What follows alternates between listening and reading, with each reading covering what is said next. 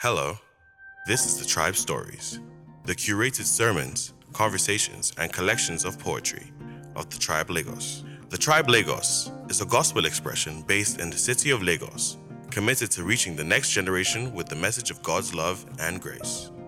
May this refresh and revive you as you listen. Listen, um, guys, good morning. Good to see you guys again. Thank God you guys are not banned. Can ban you because you are in Christ. It says we're hidden in Christ. And that's where we are, safe and secured. For anybody to get across to you to harm you, they first have to get to Christ. And that part is indestructible. Therefore, you're indestructible because you're